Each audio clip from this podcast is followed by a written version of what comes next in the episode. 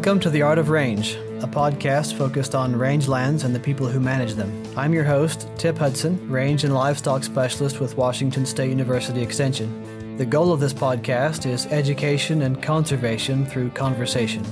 Find us online at artofrange.com. My guest today on The Art of Range is David Bohnert. He's with Oregon State University as a, a, animal science professor. He's also the director of the Eastern Oregon Agricultural Research Center and has been doing ruminant nutrition for quite some time.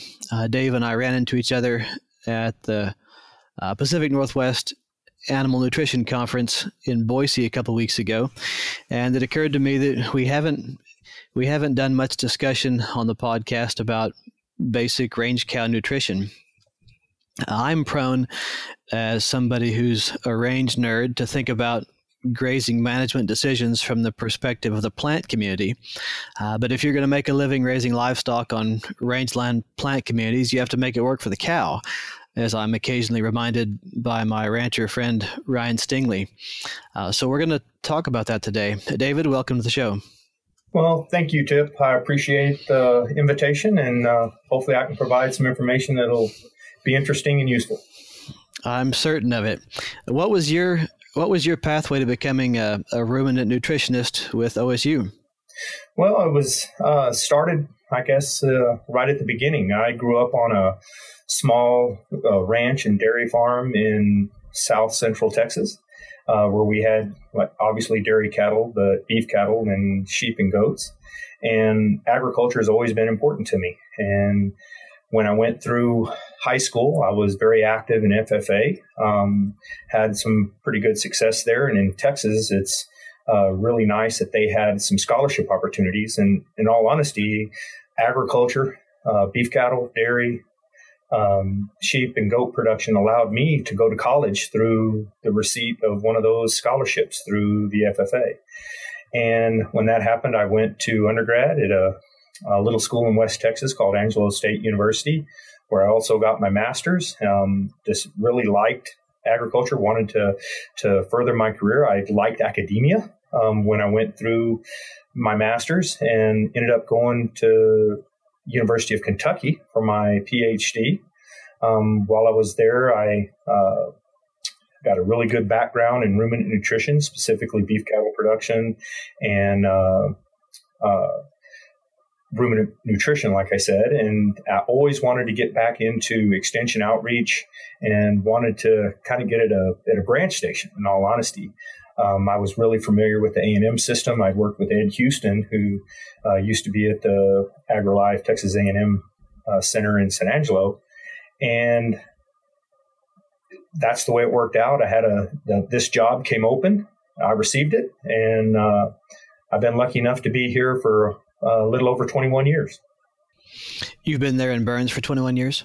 Yes, sir.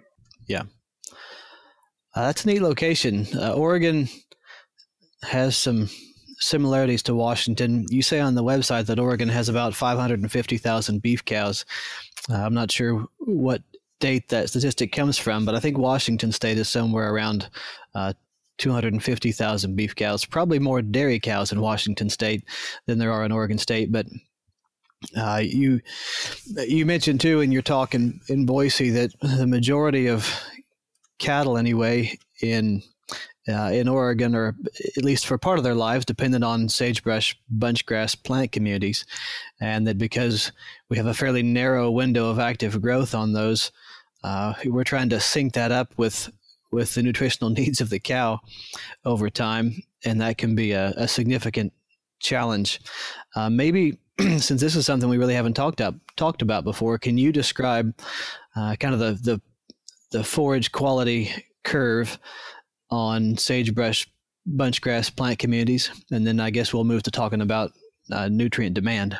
Sure, sure. Um, and and I'm assuming Washington's going to be very similar uh, to Oregon, Idaho, uh, Nevada. When we look at uh, beef cows, like you say, and the reason it's really important for that sagebrush bunchgrass range, Oregon, you know, depending on the the census and, and however it was determined, like like you say, 550,000 beef cows, uh, or uh, Washington might be a little bit less, but most of those are actually uh, east of the Cascades. Uh, at least in Oregon, probably 75% of the, the beef cow herd is, is east of the Cascades, where they're going to be using sagebrush bunchgrass range. And what's unique about um, the, P- the Pacific Northwest or the Great Basin for that matter, we're, we're usually high elevation. And by high elevation, that's going to be cool nights. It's going to be short growing seasons. Um, and then you tie that in with the limited precip uh, that we get. Um, a lot of the area can range anywhere from a little less than 10 inches to maybe as high as getting close to 20, depending on where you're at and, and what elevation. But then you also look at the frost free periods. Um, there's a lot of this area or this region, I should say, that may have 90 days or less uh, of frost free, and those won't be consecutive days a lot of times, as we all know. And so, consequently, over the millennia, we've the, the type of forage that we have are cool season forages. Um, that's contrary to what you may see in a lot of the Midwest or Southern Plains um, in that country, where you'll have not only the cool se- some cool season, but you'll also have warm season. And so that cool season forage curve, along with that uh, climatic and environmental constraints that I just mentioned, will cause a very narrow, what I call window of forage availability um, we might have 45, depending on the year, 45 to 60 days of what I will call adequate forage quality, where we're going to be at or above nutrient requirements for a lactating cow. And most of us in, in the in the Pacific Northwest are spring calving on rangeland for a variety of reasons. So consequently, we're really looking at a, a fairly narrow window of adequate forage quality that we're going to have to be careful, you know, leading into um, essentially the breeding season, as well as then uh, once we wean or, or, actually get about midsummer, sometime around that uh, July August period, forage quality is really starting to crash with these cool season forages. Yeah, and how does that sync up with what the cow's body demands in terms of her cycle? It usually syncs up fairly well with the way most people manage their herd. Um, uh, there, there are some outliers, but in general, most people are going to be calving, uh, depending on your location, sometime in mid February to middle of March to maybe as early as May. And what that allows is you're going to have to provide adequate nutrition for those cows in that late gestation period. So either through, if you're grazing, you're going to have to supplement them somehow um, normally. Um, but if you're most of us are feeding some kind of harvested forage, hay or or uh, uh, corn stalks or something like that, if if you have access to it, and you're going to either have to have adequate nutrition in that hay or you're going to need to provide a supplement. And that's usually occurring up into calving and maybe a little after calving because we really can't turn out or get on a lot of our uh, rangelands until late April to to maybe first of June, or depending on on your location and where you're at. So that that period of, of time of right after calving um, becomes really critical that you provide them a good uh, good start on nutrition or be able to maintain or have them in a decent body condition score because we know when that lactation really kicks in it's going to be pulling a lot of demand and that normally coincides with when we start getting green up. And so then that the the cows aren't losing weight and they're uh, getting adequate an adequate nutrition level heading into the breeding season so that they hopefully can rebreed and then have that calf in the following year. Yeah. What are the consequences if they don't get that? Well, the, the, you know, it, the one thing when you look at culling of what we do with cattle, um, in general, we're selecting on reproductive efficiency, and a lot of times we're selecting for the right animal for that environment, simply because that's if you're retaining retaining uh, your replacements a lot of times. Because if those cows can stay in the system with how you manage it, they're going to be maintained. Um, if they're not receiving adequate nutrition, either by cow type um, or environmental constraints or whatever the, the nutritional challenge or environmental challenge may be, you're going to not have the adequate nutrition for that cow to start cycling um, in a timely fashion so that they can rebreed to have a calf and maintain that ca- uh, calving interval of, of, of, less than a year or, or right at a year.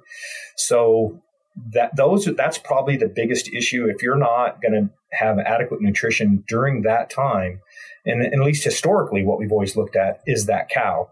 Um, that we were not getting her an adequate nutrition uh, heading into the breeding season, she's probably not going to breed back um, as good as we want her to. Uh, some of the work that we've done here has shown if if if they're not in adequate body condition score and having a positive plane of nutrition heading into that that breeding season, we're probably going to have a 15 to 20 percent decrease in pregnancy rate. And historically, the Pacific Northwest has been fairly well insulated from the kind of uh, spring drought effects or negative effects on forage quality that you sometimes see in the Great Plains or the South. Uh, because of our wintertime precipitation pattern, spring forage is fairly reliable. Uh, but maybe not so much in the winter. One of the things that I'm curious about is that it seems like historically there was a lot more winter grazing on rangeland, which from a range perspective I like quite a bit. I think there's some some you know some challenges to that in terms of water and logistics and maybe bigger cows than we used to have. But uh, what would you say do you have any idea what the history of that is in oregon and whether that is a shift that has taken place? And do you see any any movement back that direction? Yeah i don't know if it's a shift that's taken place but i think there's definitely a, a lot of interest and there's movement in that direction uh, for a lot of the things that I think you're insinuating about, about you know grazing late season or, or winter grazing, um, has some opportunity there for a variety of things, from rangeland management to decreased uh, potentially reducing fuel loads. Um, and using it as a strategic management tool.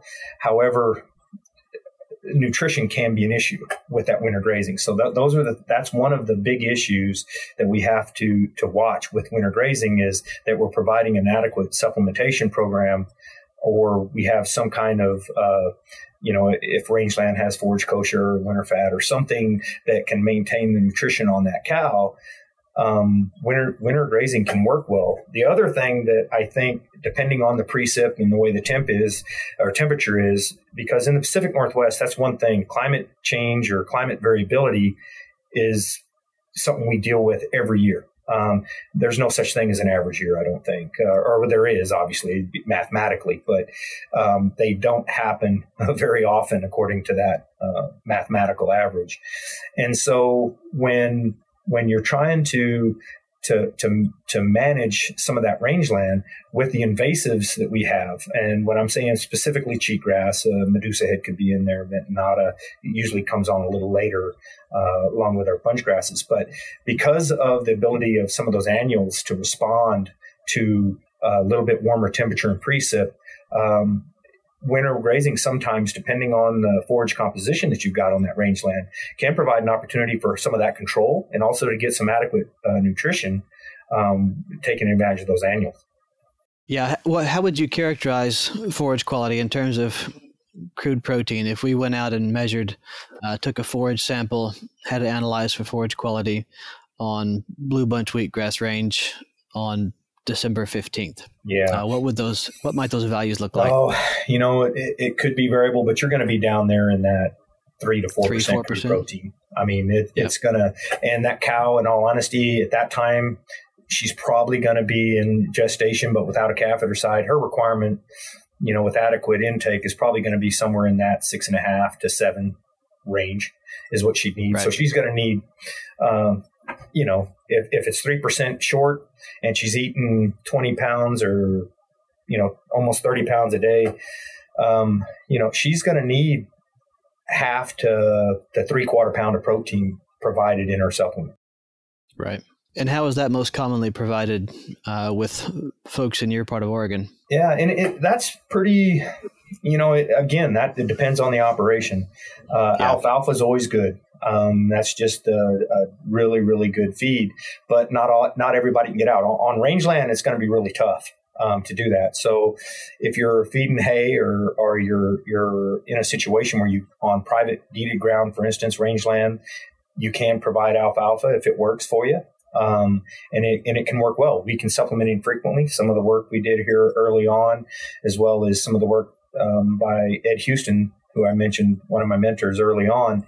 Uh, we can we know we can provide alfalfa uh, once a week to maybe twice a week and decrease labor costs and, and still get the adequate protein because the nitrogen recycle, the unique ability to ruminant to, to nitrogen recycle. That's one. Um, you could feed a hand feed, and the smaller operations can do that by feeding cottonseed meal or, or soybean meal or, or distiller's grains, whatever you may have available in your area.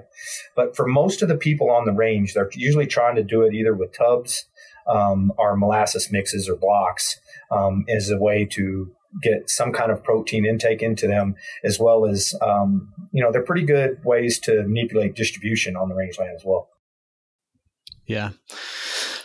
In terms of the of the calf, uh, you've you've done a fair bit of research uh, with others on on fetal programming and how the nutrition of the of the mother affects the performance of the calf later in life. Uh, can you give us just a the the 30 second elevator speech on kind of what's going on there and then we'll talk about it in more detail. Sure. Um, historically when when we looked at it's supplementing beef cows for instance gestating beef cows um, we really only looked at the cow per se. We wanted a healthy calf. I don't want to say we didn't worry about the calf, but we wanted to make sure the cow had good, adequate uh, nutrition to maintain a body condition score or a nutritional status that allowed her to rebreed. And if that occurred, we were normally okay with uh, with a good healthy calf um, because you wanted them in a good body condition score heading into that uh, uh calving season.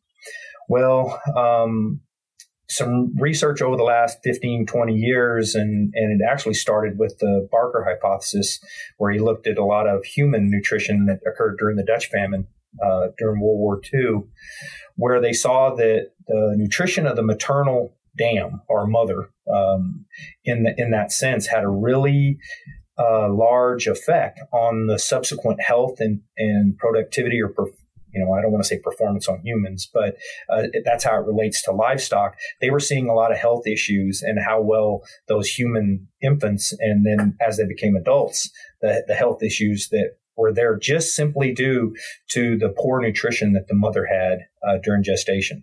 So, work with uh, a variety of livestock species have shown uh, that that's probably also occurring with our uh, beef cattle, with sheep and goats, swine, um, uh, most all the livestock species. It's been shown that it's something we probably took for granted.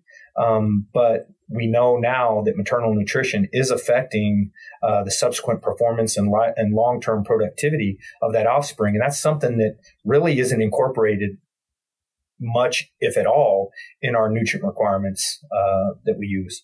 Yeah, one of the things that you mentioned in your talk in Boise is that um, you know, most most ranchers have been taught and allow cow body condition to vary through the year, where they kind of cycle in and out of decent body condition, uh, trying to gain body condition when the environment allows it, and also trying to make sure you've got adequate uh, condition uh, during critical periods, like going into the breeding season, so that they'll uh, actually cycle and breed back. Uh, does that have does that cycling have an effect then uh, with this fetal programming? Does it have an effect on calf performance? And if so, you know, do we know if there's like a critical threshold if they get below, you know, if if you get to a two or something, does that trigger a calf response where it doesn't if they only go down to a three? Yeah, that that's a really really good question, and that's in all honesty. Um, hopefully one of the, the points that I made clear at that at the nutrition conference in Boise because um, if you if you look at historically in in a perfect world, the way um, we as nutritionists have always said is, yeah, if you maintain that cow at a body condition score of five to a six year long, that's probably the best case scenario that we could do because that animal's always in a good body condition score and everything is going to work out well.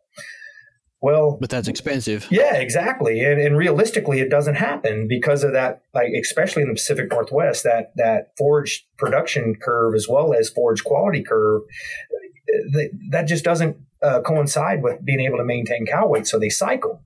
And so we designed a study, uh, Reinaldo Cooke and I, and, and a couple of graduate students, where we wanted to look at that a few years ago, where we actually held cows that were in, let's say, a, a, a they were in a body condition score right around a four, um, right after breeding. And we had other cows that were at a body condition score six or a really good body condition score right after breeding. And we AI'd, so they were all to a, a single sire, um, confirmed pregnant.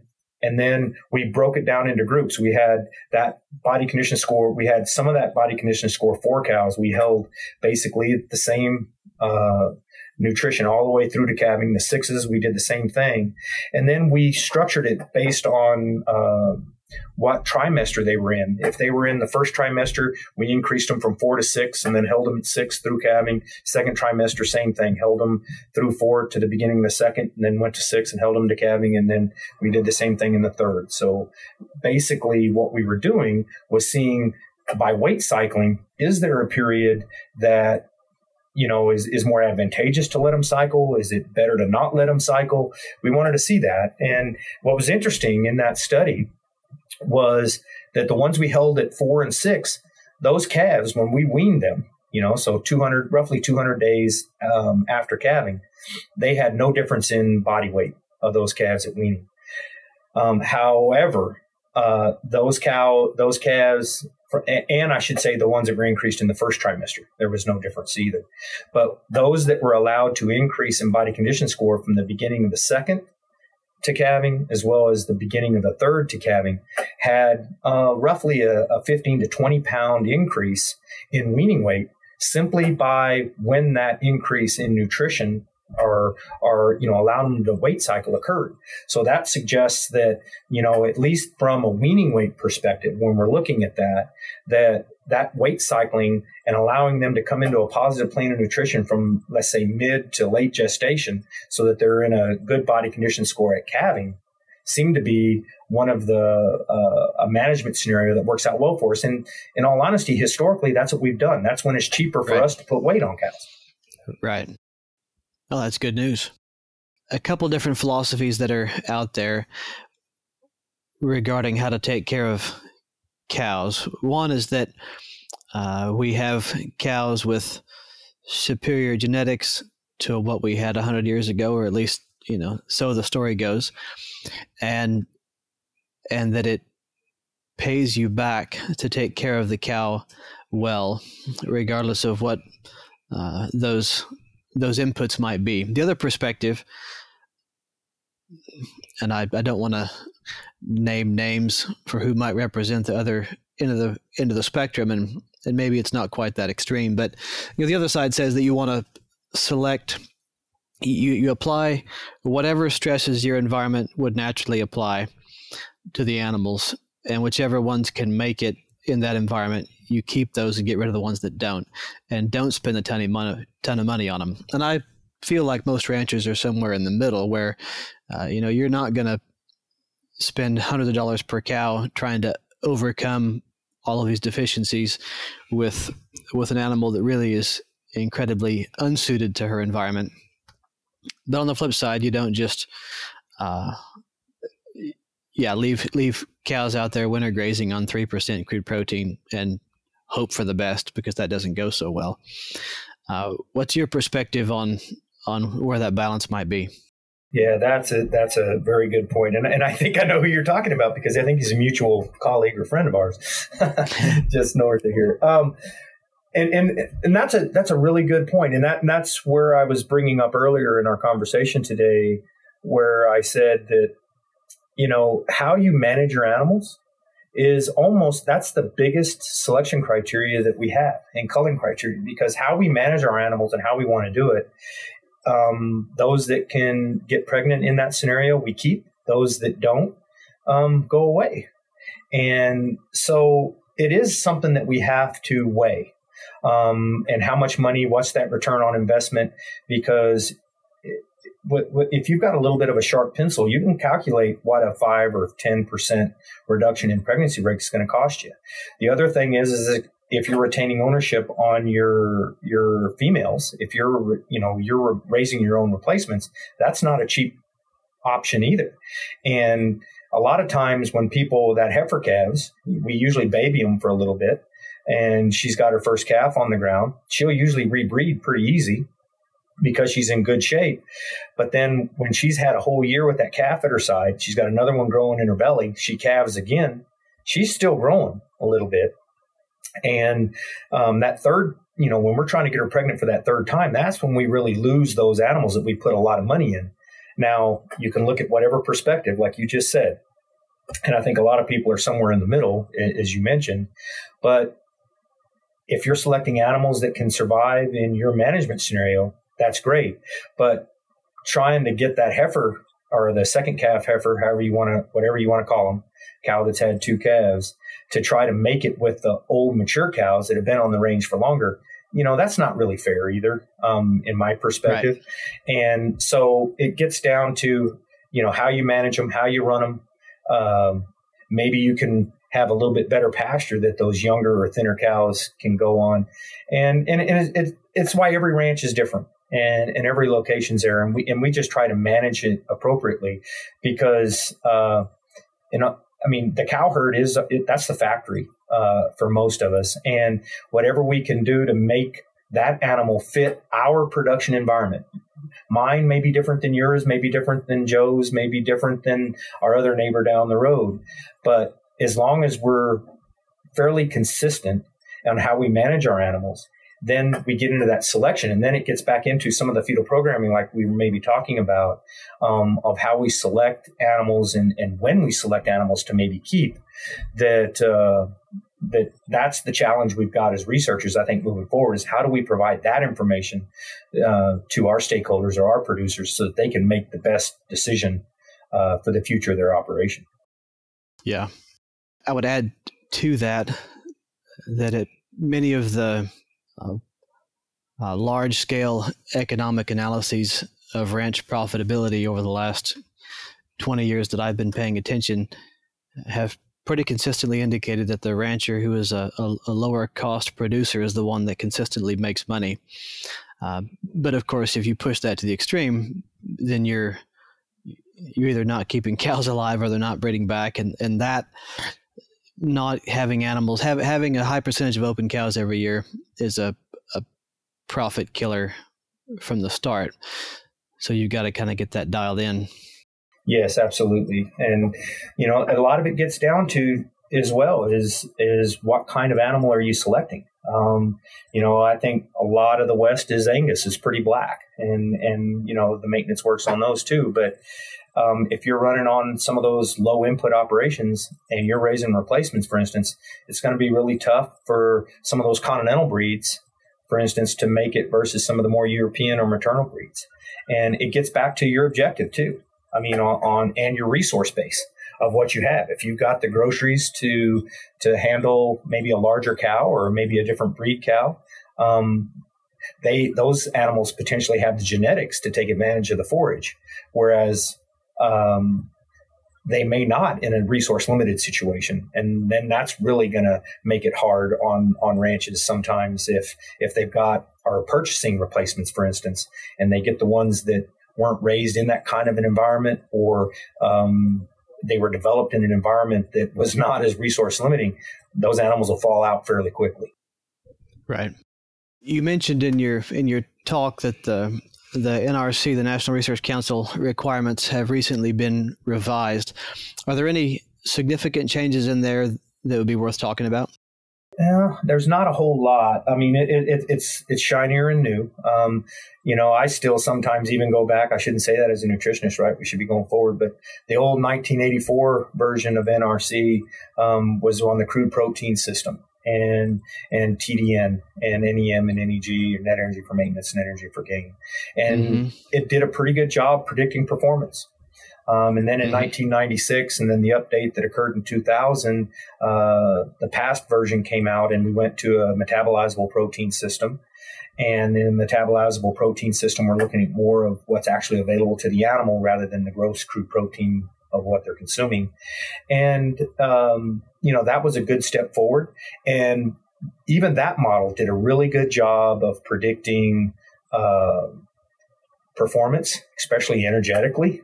Um, did a decent job trying to manage ruminal fermentation and microbial protein production and so forth. Um, it did a li- it had a little bit of a problem in our area though because if you plugged it in on the grazing side, it said the cows were going to die. you know, when we had three or 400 pounds or maybe 500 pounds of forage to the acre because the model that was used didn't incorporate data. You know, models are only as good as the data that's used to make them, right? I mean, we all know yeah. that. And I don't think that model was as well. And so there were there was a commitment made to try to improve that. And, and so in the most recent edition, the 2016 edition uh, for animal or beef cattle nutrient requirements that came out, um, they expanded on that. They've tried to make some fixes. Um, one one of the, the the really one of the only changes that I'm super aware of, and it's not even that big, was uh, mineral requirements really didn't change. Cobalt was the only one went from like 0.1 part per million, I believe, up to to 0.15 and everything else. And the unique thing, and I think if you remember from the talk, I might have been where what you're what you're getting to now is I showed that other than for lactation, the milk component, not not really worrying about the fetus, the mineral requirements aren't different um, during gestation, lactation, or dry period for especially our micro minerals. You know, your copper, your your zinc, um, those things. So that's where when we get into the the the point I was wanting to make in that in that talk or, or try to get out was we do not have a good feel for a lot of the nutrient requirements of beef cattle when especially i don't want to say beef cattle in general because we do for a lot of the calves that are growing and bulls and things like that that we're aware of. But that gestating cow we're not really aware of how the gestational nutrition is affecting the long-term production of that calf. And that hasn't been included in the nutrient requirements. And i think that's another area of research that we've got to get a handle on the timing, the amount, um, how all that's going to work, because um, that's information that our stakeholders are going to need. And in an ever increasingly um, competitive world, the ones that are able to take advantage of that, I think, are going to have a little bit of a leg up. We have quite a few listeners of the podcast that are what I would call uh, natural resource professionals. I think there's a decent mix of, of ranchers and natural resource professionals. Uh, if you were giving a, a summary of, of what, say, somebody who's a brand new range con with the BLM didn't grow up around cattle, uh, needs to know about range cattle nutrition so that they can communicate well with uh, their permittees, what would be the basics that they need to understand? Yeah, that's a really good question. And I know we have a few range camps where um, that those scenarios come up. And and I'm kind of on the beef cattle side. I'm get asked basically the same question you just asked me, and and to do for for the the, the students or the, the stakeholders that we have involved. And you know, I think more most importantly, I, I think it boils down to two things: is to have an open line of communication and listen to why producers may want to get out as early as they can. Um, I think they understand that they can all the time, but um, you know, if we graze early spring every year, that's not a good thing. And I think most producers know that and realize it. But there's a reason that we need to take advantage of that green grass um, sometimes as well. And to be able to work that in, like winter grazing, like you said, it can be economical and it can work. But we also have to worry about getting that cow rebred. And why, why is that important? One of, it, it gets down to this. And uh, um, one thing that I ask a lot of these kids that come out do not come from a beef background. They do not come from a ranch background. And I ask them, why do we raise cattle?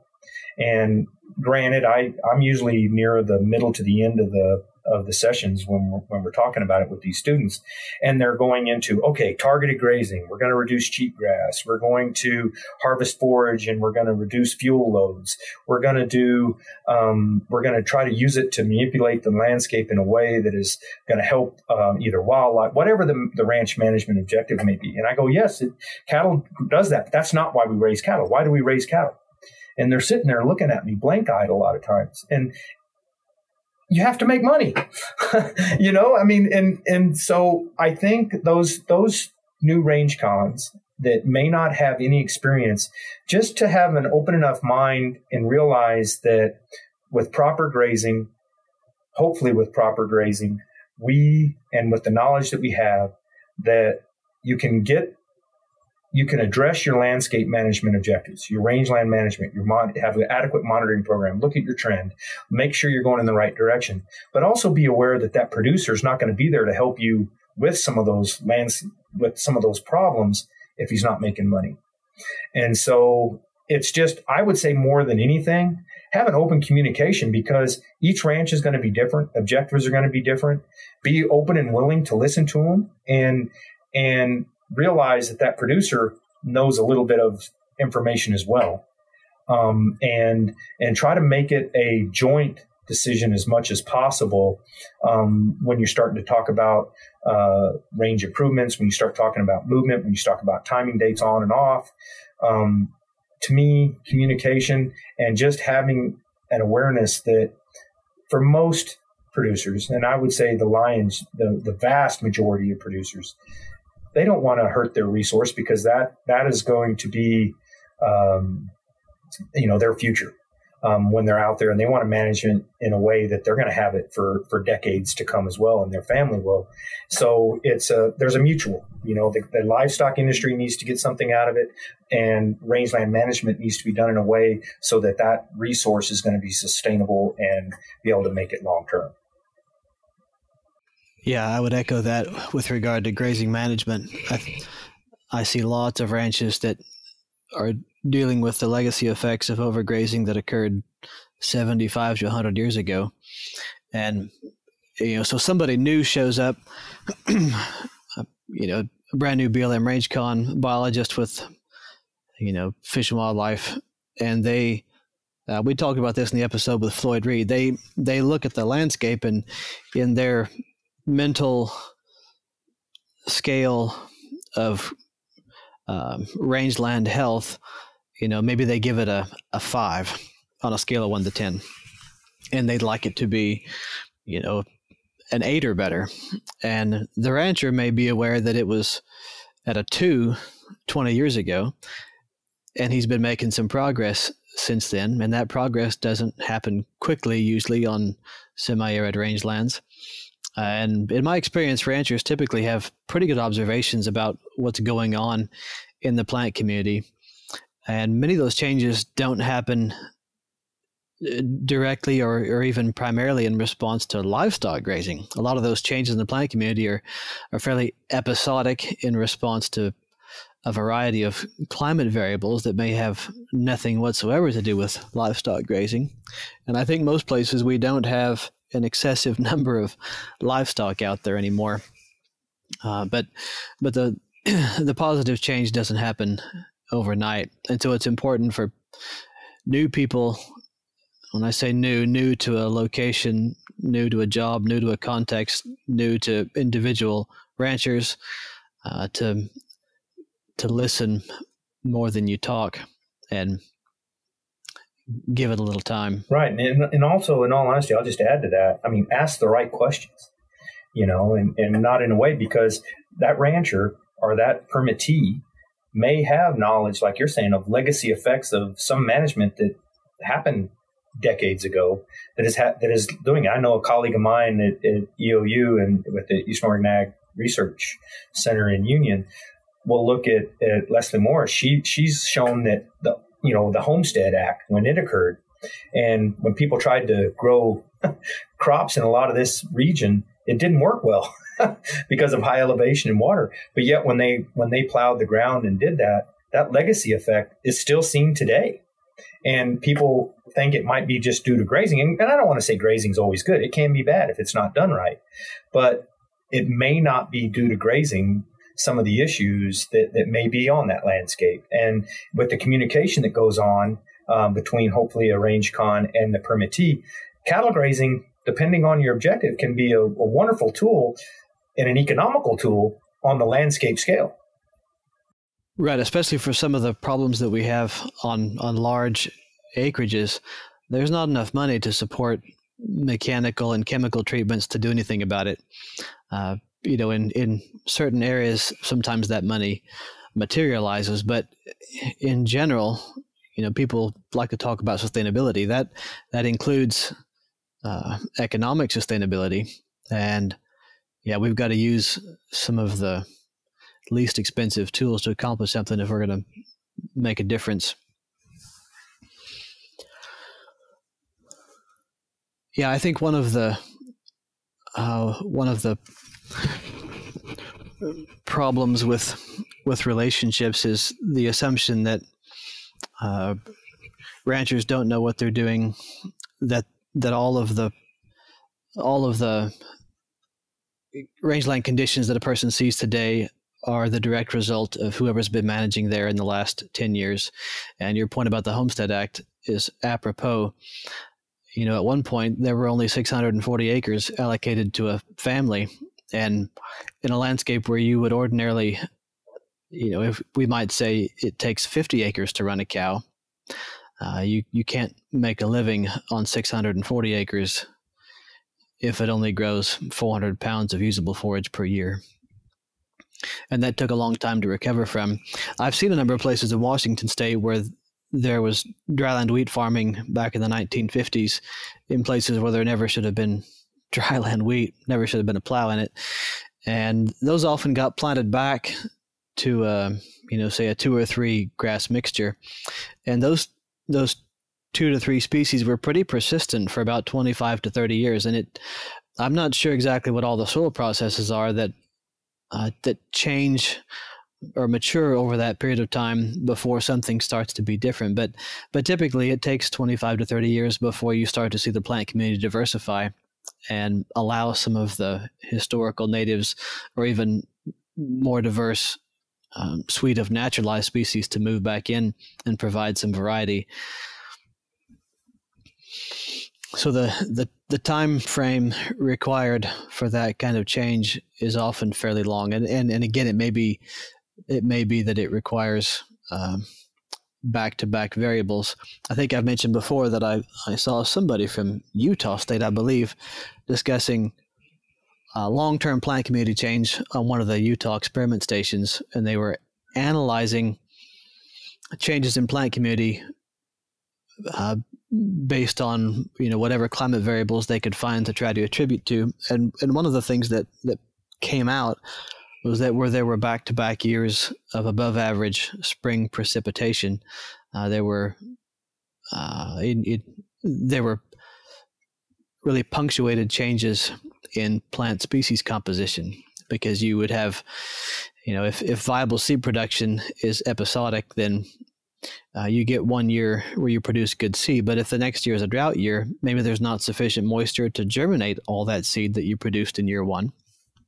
And so back to back years of good spring precipitation would result in uh, a dramatic increase, in this case, of uh, perennial wildflowers and, and other forbs.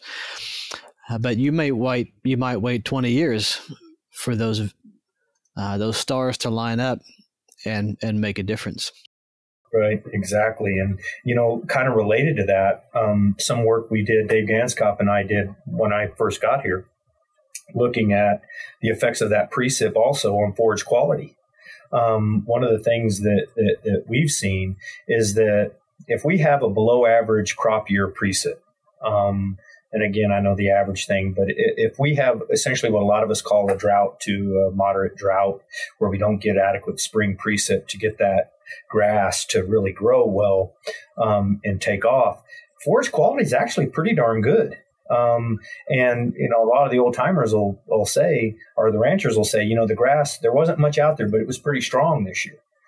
And our data, what we've shown was that in those drought years, that plant just doesn't have a have the the the resources, the the precip, the water resource to really go vegetative and put up all the the the lignin and the cellulose and everything, the, the structure, and to go reproductive, the seed heads, and the plant stays really good, fairly good quality. There may not be as much there, but it's good quality and the animals perform well if you're not overstocked versus a year that's either at, uh, above average where you get a lot of, of, forage growth you know you get really good uh, uh, nutrition or, or, forage quality in that plant early on, but then it falls off dramatically once they really get mature and, and, and do that. So, depending on your your crop year precip, it can also affect your management of your cattle and how you're going to supplement them potentially or how we manage them because we know that that really has an effect or a fairly significant effect on forage quality just your crop year precip yeah and going back to your earlier point about uh, doing targeted grazing that can be that can that can often cost the rancher something depending on what the environmental conditions are in that year. If you're trying to force animals onto plants that they would otherwise avoid, they're usually avoiding it for a good reason. And so when they're forced onto it through increasing animal density uh, or whatever the mechanism is, uh, they may be losing body condition during that period of time because they're consuming something that's below what their requirements are. Uh, right. Uh, and, and I think for that reason, there's interest in, in looking at things like service contracts. Exactly. So that if, That's where I was. If somebody's glad. grazing BLM range in the springtime to try to stop Medusa head, uh, you know, they don't have those targeted grazing treatment AUMs removed from their uh, from their AUMs for the year. Right, and and you know, and that's that's exactly that, that's a line of research that's actively going on right now, which I'm sure you're, I know you're aware of. I know Barry Perryman down in Nevada, uh, Kirk Davies here, um, and and, uh, and Chad Boyd, others that are that are looking at that specifically, and, and I know folks at the University of Idaho as well for sure. That you know, if we can use cattle, especially on the landscape scale, to start addressing some of those environmental um, or land management objectives. You know, it just makes sense that there's some kind of ecosystem service contract because, you know, there is a value to that. And, but we have to do the work again. Um, you know, I guess that's job security, but we have to do the work to show what that benefit may be. Um, because, you know, look, you know, we're spending what three billion dollars a year on federal fire suppression. Um, I think mm-hmm. the last number I saw. So you know, if we can reduce that number, you know, that's a benefit. I mean, it's not a cost, right? Because it didn't, but it's a benefit because we're we might be able to mitigate some of the some of the the, the fire prone areas simply by grazing is one example. There's others. Um, so yeah, I I really think what you're talking about there is an area that I see is is definitely potential to help the sustainability of livestock and rangeland management operations or our ecosystem or service contracts for sure. And in doing that, we have to acknowledge that that, that some of the value comes from a, a cost that is borne by the rancher. Absolutely, that's that's correct.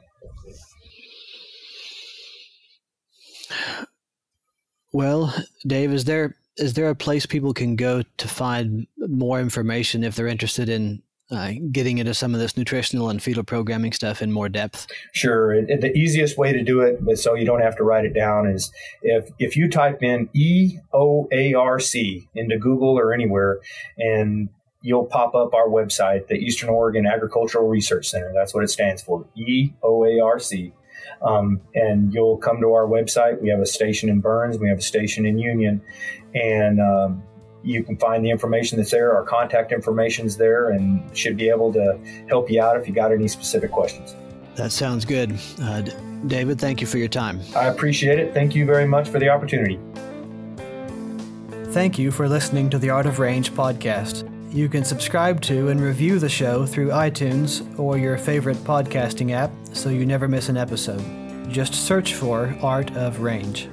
If you have questions or comments for us to address in a future episode, send an email to show at artofrange.com. For articles and links to resources mentioned in the podcast, please see the show notes at artofrange.com. Listener feedback is important to the success of our mission, empowering rangeland managers. Please take a moment to fill out a brief survey at artofrange.com. This podcast is produced by CAHNRS Communications in the College of Agricultural, Human, and Natural Resource Sciences at Washington State University. The project is supported by the University of Arizona and funded by the Western Center for Risk Management Education through the USDA National Institute of Food and Agriculture.